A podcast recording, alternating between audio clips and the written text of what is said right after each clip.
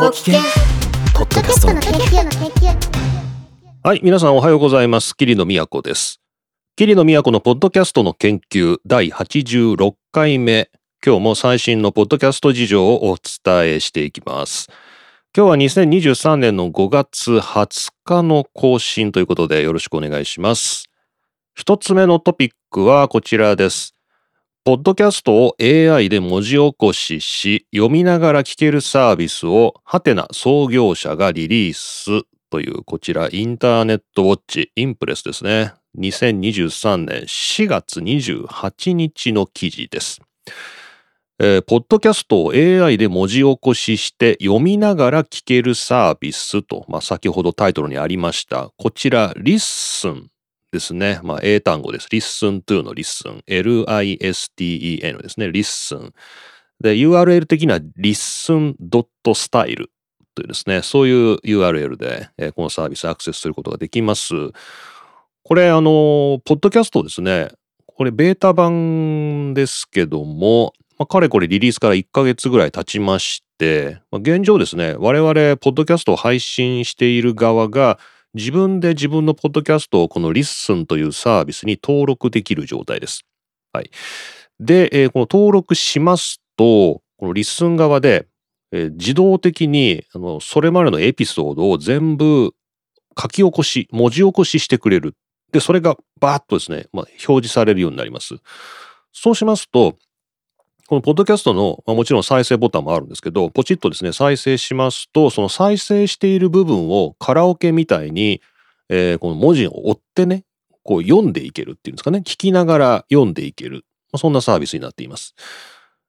で、まあ、それどういう意味があるのっていうふうに思われるかもしれないんですけど、まあ、もちろん速度の調整で追いかけていくってこともできますし、こう、飛べるんですよね。ジャンプでね、その文字のところにポンとですね、飛べるので、まあ例えば、もうちょっと文字検索してですね、まあ、ここのワード気になるなっていうところに、まあ、カーソルを持っていきますと、音声もそこに飛ぶんですよね。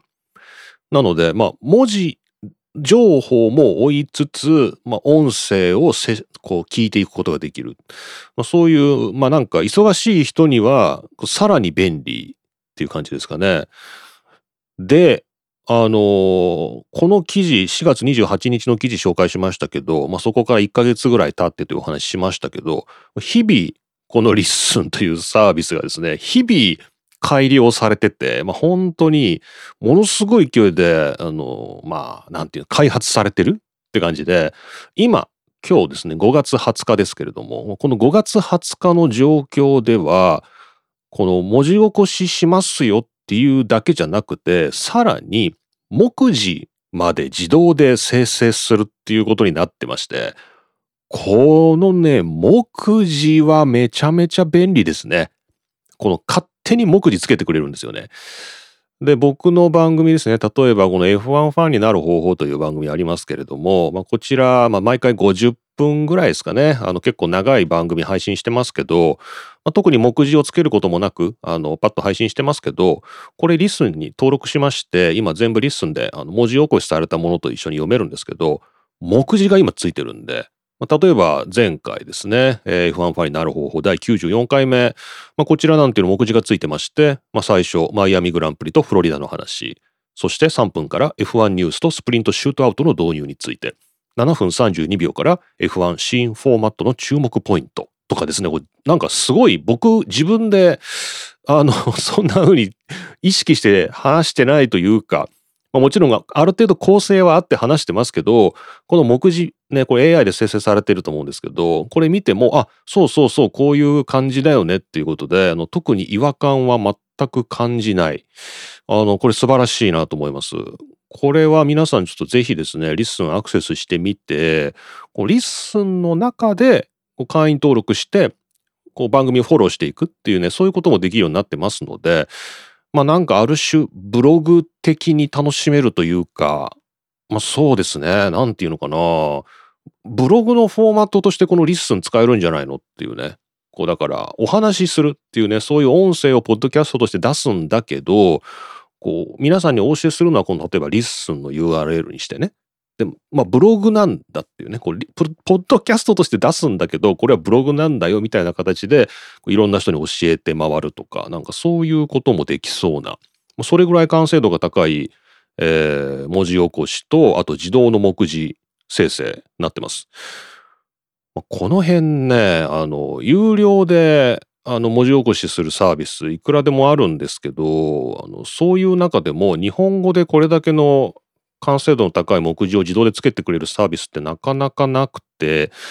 えー僕、 Notta というですね、日本語を含めて多言語で書き起こしできるサービスに年間サブスクリプションを払って使ってましたけど、その Notta の書き起こしよりも、この Listen の書き起こしの方が精度が高いですね。こっち無料なんですけどね。うん、なんかね、ちょっとびっくり。で、目次も Notta はつけてくれないんですけど、まあ、こっちは自動でつけてくれるという、これも素晴らしいですね。英語の書き起こしでオッターというのがありまして、そちらは自動で目次もつけてくれるし、まあ、はるかにあの Notta よりも高性能なんですけど、日本語には対応してないっていうね、まあ、そういうオッターという書き起こしのサービスもあって、英語ではそっちがいいなと思ってますけど、このポッドキャストの書き起こしということに関して日本語で今のところこの Listen の提供するこの書き起こし非常に精度が高いと思うし目次までつけてくれるしいやこれいいんじゃないですか。でで今のところですねこのサービスまあ始まってベータで1ヶ月ぐらいですか？あの今のところリスナーが集まってるというよりはポッドキャスターが集まってるっていうんですかね。こう聞きたい人が集まってるっていうよりは聞いてほしい人が集まってるっていうような印象で、まあ、まだまだあのこれからあのもしこのプラットフォームがあの広まれば、まあ、どんどん聞きたい人がたくさん集まってきてこう番組のフォローが重なってってなっていくとまたちょっと面白いコミュニティになるんじゃないのかなっていうなんかそんな予感がします。これは面白いサービスなんじゃないでしょうか。まあ、これ聞いてる方、ポッドキャスターの方もおられると思いますけど、まあ、大半はリスナー、ポッドキャスト聞いてる側の方だと思います。まあ、ちょっと読みながら聞くとかね。なんか特にこういうポッドキャストの研究みたいなニュースを最初に紹介するようなやつだと、そのパッとですね、その目次で関心を引くトピックのところにとりあえず飛んで聞いてみたいとかね、なんかそういう人にはこの Listen って非常にいいんじゃないでしょうか。で、これを、まあ、作っているのが、ハテナ創業者の近藤淳也さんですね。J 近藤ですね。が作っているというのも、これも僕は個人的にすごいびっくりですね。はい。ハテナのね、えー、なんか懐かしいですね。僕、京都に住んでた時に、ハテナがね、京都に本社が移ってくるっていう、ちょうどそういうタイミングに出くわして、なんかハテナのユーザーグループの集まりですかね。それ京都であって、それ出ましたね。僕覚えてます。で、あの、近藤淳也、J 近藤もいて、で、なんかね、あの、結構夜早い、普段、あの、朝方生活っていうんですかね、夜は早いらしいんですけど、まあその日はユーザーグループの集まりで夜まで、まあ、起きてて、なんか珍しい、そんなことはね、普段珍しいんですよね、みたいなことを、まあ聞いたりとか、まあなんかそんなようなね、なんか懐かしい思い出がありますけれど、まあその近藤さんが作っておられる、もうハテナはね、もうあれなんですね、あの、引退されてというか、別の方にね、もう社長を譲っておられるんですね。はい。ということで、まあ、ハテナってね、今、ハテナブログとか、ハテナブックマークとかね、なんか一部、あの、すごい影響力のあるメディア残ってますけれども、まあ、あんまりね、そういう、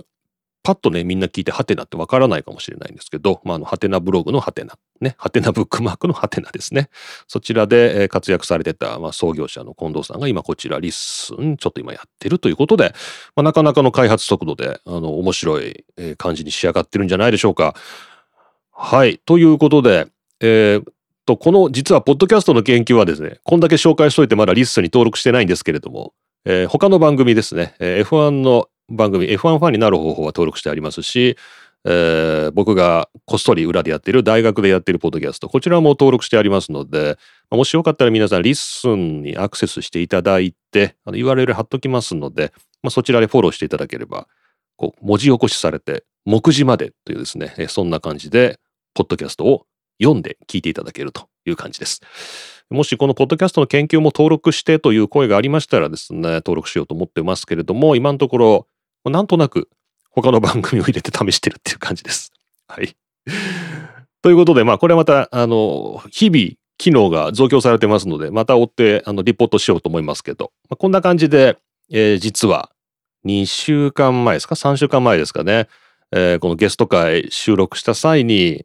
え、プラットフォームの石橋さん、成美さんともですね、この Listen っていう新しいサービス、ちょうど出てきたタイミングだったんで、これみんなで試してみようよ。で、そのレポートをそれぞれの番組でしようよみたいな、まあ、そんな話してましたので、まあ、第1弾、こんな感じで皆さんに Listen のご紹介と、まあ、実際に使ってみながらの、もう本当にファーストインプレッション、驚きっていうのをお伝えしました。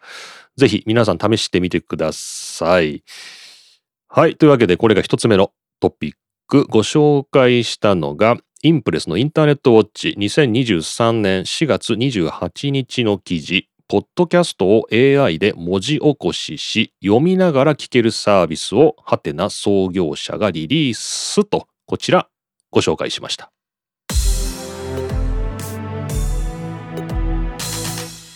さて、二つ目のトピックはまたしても YouTube ですが、えー、YouTube と Podcast の相性悪いんじゃないの？みたいな話を、えー、前々回ですかね、84回目、ゲストお二人を迎えて、ちょっとぶつけてみたりしたんですけど、その、まあ、ある意味でアメリカからのお返事いただいております。こちら、ブルームバーグのニュースレター、えー、巨大なポッドキャストネットワークが、えー、そその番組を YouTube に載せたんだけど誰も聞いてない。ていうですね、まあ、そんなニュースレターが届きました。Massive podcast networks put their shows on YouTube but nobody is listening っていうですね、誰も聞いてないい。えー、これどういうことかちょっとご紹介したいと思います。こちら、ブルームバーグの2023年5月5日、アシュレイ・カーマンの書いているニュースレターです。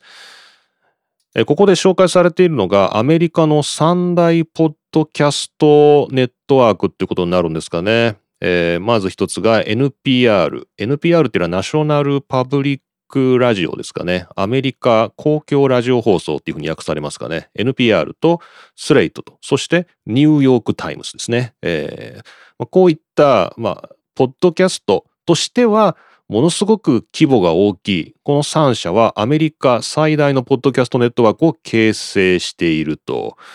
特にこの NPR ですね。公共ラジオ放送。アメリカの公共ラジオ放送は、えー、っと、49の番組が現在放送されてて、ポッドキャストで。で、全世界で1億6800万ダウンロードを1ヶ月でですかね、4月で記録している。で、ニューヨークタイムズも4位だし、12番組しかないのにかかわらず1億1100万ダウンロードを2023年の4月ですかね。で、まあ記録していると。で、スレートも1億9000万ダウンロード記録ということで、まあまあまあまあ、この3社というのは、アメリカのポッドキャスト業界的には、まあ、ビッグ3と言ってもいいんじゃないのかっていう、そういう3つの、まあ、ポッドキャストネットワークだと。ところが、まあ、この先がすごい面白いって言ったら失礼なんですけど、あの、ずっこけちゃうんですけど、で、この YouTube に出し始めたんですね、ポッドキャストをね。YouTube に出し始めたところ、えーまあ、うまくいってないと。えー、スレートの出してる番組に関しては、1週間1本あたりの平均再生回数が75回。うちの番組かっていう75回だったのに対してね、えー、まあだったのに対しですね、それに対して、えー、NPR は179回ですね。Uh, while NPR was around 179と。ね、75回に対して179回。ニューヨークタイムスはちょっといい結果が出てるんだけど、過去1週間平均で約1000回ですかね。1000回しか再生されてないということで、まあ、75回とか179回とか、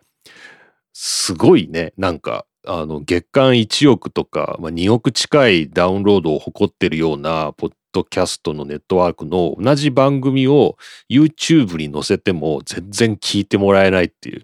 アクセスしてもらえないっていうのがねこれが如実に出てると、えー、いうことみたいですね。で、まあ、この先、YouTube ミュージックっていうのが成長していく。で、そこで、ポッドキャストが、あの、まあ、配信されていくということであればね、今後成長するんじゃないのっていうふうに、まあ、一応、この、ポッドキャストを出してる側は、まあ、判断しているようで、ちょっと判断するのはまだ時期尚早だと早いということみたいですけど、まあ、この記事の中で、ニュースレターの中で、あの、ちょっとここは気をつけてね、割り引いてみなきゃいけないよねと言ってるところがあって、まあ、そのすごく大きなポイントっていうのが、この3つの NPR も、えー、どこでしたっけ？ Slate も、ニューヨークタイムズも、全部静止画なんだと。YouTube に出してはいるけど、透明のね、えー、静止画像で、あの、ポッドキャストを YouTube にもアップロードしてるっていうだけで、その、例えばスタジオで、こう、ポッドキャスターがゲストと一緒に話してるような、話してるところを映したビデオとか、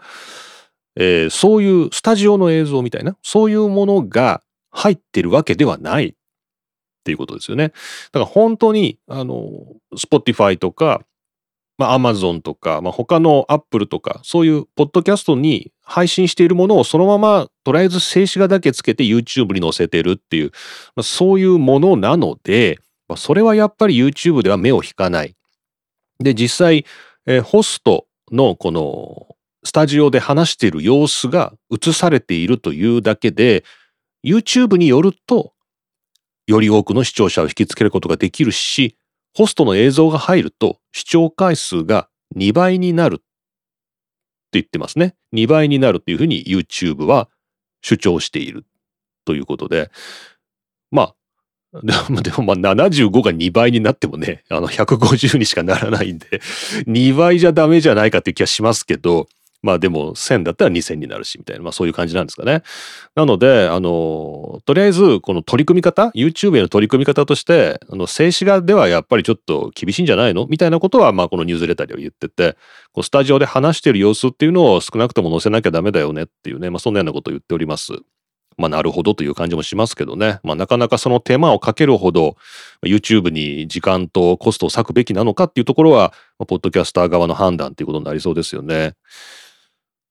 というわけでですね、84回目で、えー、プラットフォームの石橋さん、成美さんともちょっとお話ししましたけど、やっぱなんかこう動いてる絵があるといいんじゃないかとかね、なんかそんなような話はちょっと僕も聞いて、あ、やっぱそうかと。だからなんかね、こう、ループしてる滝とかね、あの、川とかね、流れ星とかね、なんかそんなんでもいいのかなとかね、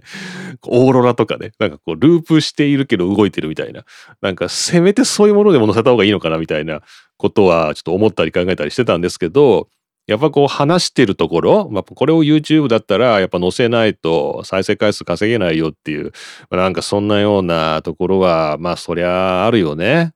まあね。ということでですね、まあ、僕もあの大学の番組を YouTube にも出し始めましたけども、まあ、全然別にそんなにめっちゃ聞かれてるなっていう感じはないんだけど、まあそれはね、静止画で僕も出してるだけですし、まあ、ポッドキャストにあんまり馴染みのない人が YouTube は馴染みがあるからちょっと聞いてくれるっていう、なんかそういうメリットは感じてはいますけど、まあ、なんかめちゃめちゃ人を引きつけてるなみたいな、そういう感覚はあんまないですね。まあ、これは今後、あの F1 の番組であるとかね、このポッドキャストの研究とかね、もうちょっとこう、パブリックな、こう、オープンなね、あの番組を、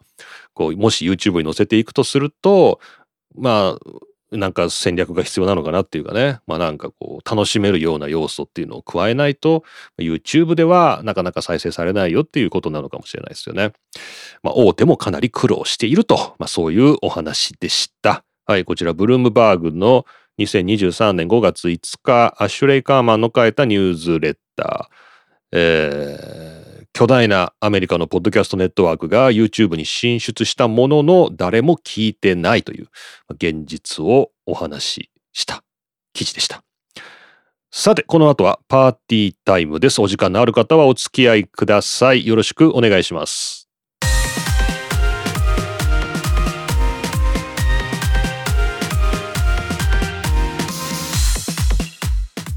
はい。というわけで、パーティータイムです。いや、あの、最初に紹介した Listen っていうサービスはね、すごいいいんだけど、このサービス名が良くないよね。Listen ってさ、この、あまりにも一般名詞すぎて、検索で引っかからないんですよね。なので、まあまあ、そんなことはね、まあ、どうでもよくはないとは思うんですけど、 Listen は引っかからないね。 Listen は引っかからない。一般名詞すぎてね。まあ、これが今後めちゃくちゃメジャーになっていくと、Listen って検索しただけでも出てくるのかもしれないですけど、もう今、例えばね、友達に口頭でね、 Listen っていうサービスすごいいいよって言っても、多分 Listen で検索しても出てこないんですよね。一般名詞すぎて。だから、もうちょっとこうひねった名前にしてくれないかなとか、まあ、ちょっと思ったりしますけどね。まあ、それこそね、この近藤さんの最初に立ち上げたハテナなんていうのはね、こうすごいいい言葉ですよね。ハテナっていうのは日本語としても定着しているし、ハテナっていうふうに検索すると、まあ、ほぼ確実にそのサービスが出てくるっていう意味では、ハテナって素晴らしい名前だなって思うんだけど、 Listen はちょっと一般的すぎますね。はい。まあまあまあ、そんなことは承知の上でやっているんだと思いますけど、ちょっと紹介する側としては困ったなと。 Listen ドットスタイルっていうね、そういうあの URL で直接叩いた方があの出やすいですけど、まあ、 Listen スタイルですね。 Listen ドットスタイルというね、まあ、そういうサービスです。まあ、本当にこれすごいいいと思います。あの書き起こしでトランスクリプト、僕自分であのこの番組つけてましたけど、 Notta を使ってね、あの書き起こしも添付してあの公開してるんですけど、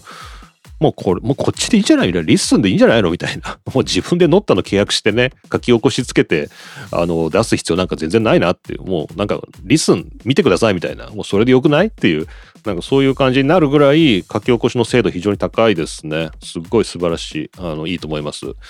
書き起こしとリンクしてるのもすごいいいですね。うん、これ僕他の方の番組を聞くときとか、やっぱこう、まず文字で検索できるっていうところがすごい強力で、なんか僕と同じ話どこか他の番組でしてないかなとかね。あの、例えばスティーブ・ジョブズの話どっかしてないかなとか、なんかそういうのでもパッとね、他の番組、あの、なんていうの？ほんと Spotify の聞き方みたいな感じですよね。あの、そのアーティストのこと知らないけど、みたいなね。あの、曲名でパッと引っかかるとか、歌詞で引っかかるとか、まあなんかそういう感じで、全然普段接点のないミュージシャンの番組、ミュージシャンのあの曲聴くみたいな感じで、普段接点のないポッドキャストの番組をキーワードで検索して、たまたま引っかかったから聞いてみる。で、その該当部分だけ聞いちゃうとか、まあ、なんかそんなような今までのポッドキャストの聞き方とは全然違う体験になるんで、まあちょっとね、ポッドキャスター側としては抵抗もあるかなという気もしますけど、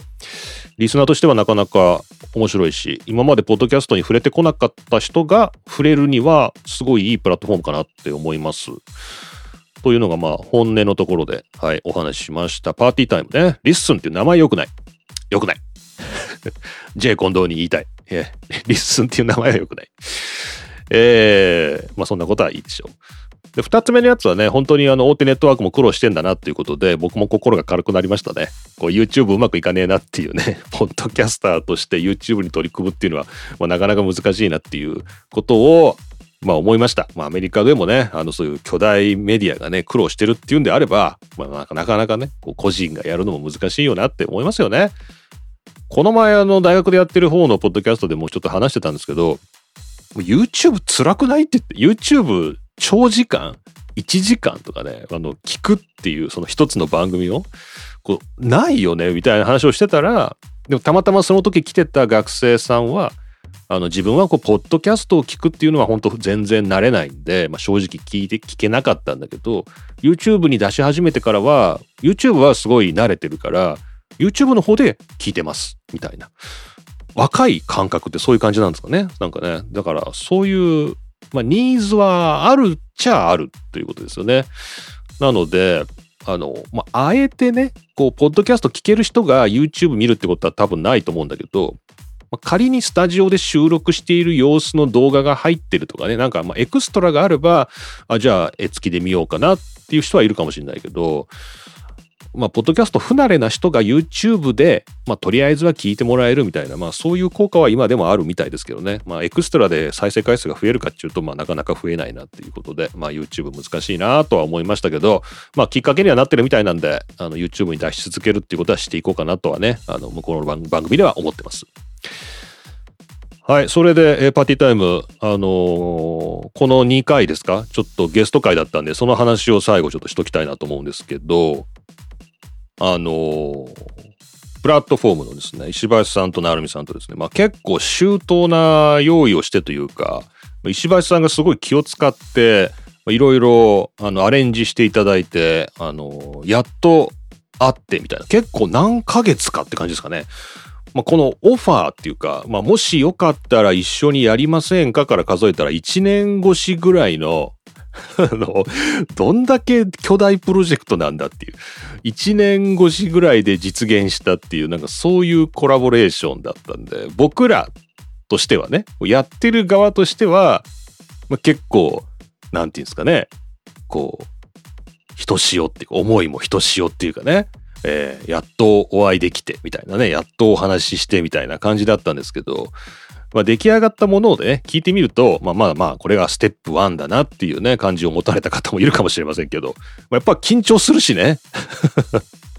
緊張するしね、どうやって人の番組に入ればいいのかなみたいな、その第一歩みたいなすごい難しいなっていうのをやってみて思いましたけど、あのー、まあ、少なくとも僕の主観ですね、僕の方としては、あの、あちらのプラットフォームっていう番組に、やっぱ2回出させていただいてて、ちょうどあれじゃないですか、今配信してる60回目と61回目ですね。あちらのプラットフォームの60回目と61回目。これ、ちょうどいいから Listen で貼っときましょうか、リンクね。えー、プラットフォームの60回目と61回目のゴールデンウィーク特別編ってところで、桐野先生を迎えてっていうですね、あの、そういうタイトルで2回出していただいてますけどね、あの、そあっちにね、2回ね、出てみてね、思ったんですけど、やっぱりね、人の番組最高ですね。人の番組。この、なんていうんですか、もう、無責任でいられるっていうか、人の番組最高。もう本当に。あの、水を得た魚、魚か、魚？水を得た魚。もう本当に。いや、もうね、こんなに楽なんだみたいな。僕はね、あの、お二人はすごいこっちの番組出て緊張されてる様子のものがですね、ちょっと84回目、85回目ですかね、ちょっと流れてるんで、まあ、それは確認していただきたいんですけど、まあね、僕ね、この前もこれ言ったと思うんですよ。あの、サニーデイフライデーのね、田村さんの番組に僕出た時、もうあっちの番組で話すっていうのが、まあどんだけこう無責任でいられて楽かっていう。あの、人の番組出て、人の番組出て話すの最高っていう。もう言いたいこと言ってね、あの、もうあとはもうお任せって、もう編集とか、ね、そういうのはもうほんと全部お任せって、もう編集権はあちらにあるっていう、もうそれ前提で、もうどこカットされても、もうどういうふうに前後入れ替えられても、もういいっすよっていう感じでもう無責任に話してくるっていうのが本当に楽しいですよね。人の番組最高。もっと呼んでほしい。本当にね、人の番組出るのは最高だなっていうふうに改めて思いました。いや、本当に。いや、もうなんか本当あの無責任にいられる感じいいんだよな。いや、あれいいんだよな。ということでね、あの、僕はすごい楽しみましたんで、あのあちらのお二人はまたね、どういう感想戦を向こうで述べるかっていうのはまたこれからだと思いますけれども、えー、とりあえずあのプラットフォームで60回目と61回目にキリノが出てですね、暴れてます。ね、暴れてますんで、まあ、ぜひ皆さん聞いていただければ。あのびのび話してるなーっていうね、もうずっとパーティータイムだなっていうね、そういうキリノを楽しんでいただけるんじゃないかと思いますんで、いや、本当に最高の経験でしたね。本当にありがとうございました。というね、なんかね、そういう、あの、改めていいなと、人の番組に出るのいいなっていうふうにね、思いました。そういうやりとりもまだ今後やっていきたいですね。またあのプラットフォームのね、石橋さん、成美さんとはね、また1年後ぐらいにみたいな話をしてたんですけど、そんなフェスみたいな、こう年間通して計画立てて1年に1回やんのみたいな感じもありますけど、まあ、ま、またやりましょうみたいな感じもありましたし、また、あの、いろいろ、あの、お声かけいただければ、あの、楽しくやりたいなと思いますんで、皆さんももし、ポッドキャストやってる方とかね、まあ、これからやるぞっていう方いたら、またお気軽にメッセージいただければと思います。ありがとうございました。はい。というわけで、まあ、今日のパーティータイムはこんな感じで、えー、お届けしました、えー、この番組やってのメッセージは Google フォーム用意してありますので、えー、ぜひ番組の詳細欄からリンク踏んでいただいて Google フォームでお送りください。他、霧のあてのマシュマロもありますので、えー、匿名で送りたいという方ですね、えー、お気軽にマシュマロもご利用ください。また最近マストドンで活動しておりますので、えー、ツイッターに疲れたという方、えー、ぜひマストドンにいらっしゃったらいかがでしょうか。えー、マストドンであのメンション飛ばしていただければこちらからもフォローしますし、メッセージのやり取りもしておりますので、マストドンもご利用ください。というわけで番組やってのメッセージ、えー、Google フォーム、マシュマロ、他マストドンでもですね、ぜひお送りいただければと思います。よろしくお願いいたします。というわけで、こんな感じで、ほどほど疲れたっていう感じですかね。えー、また次回お会いしましょう。今回もキリの都がお送りしました。また次回お会いしましょう。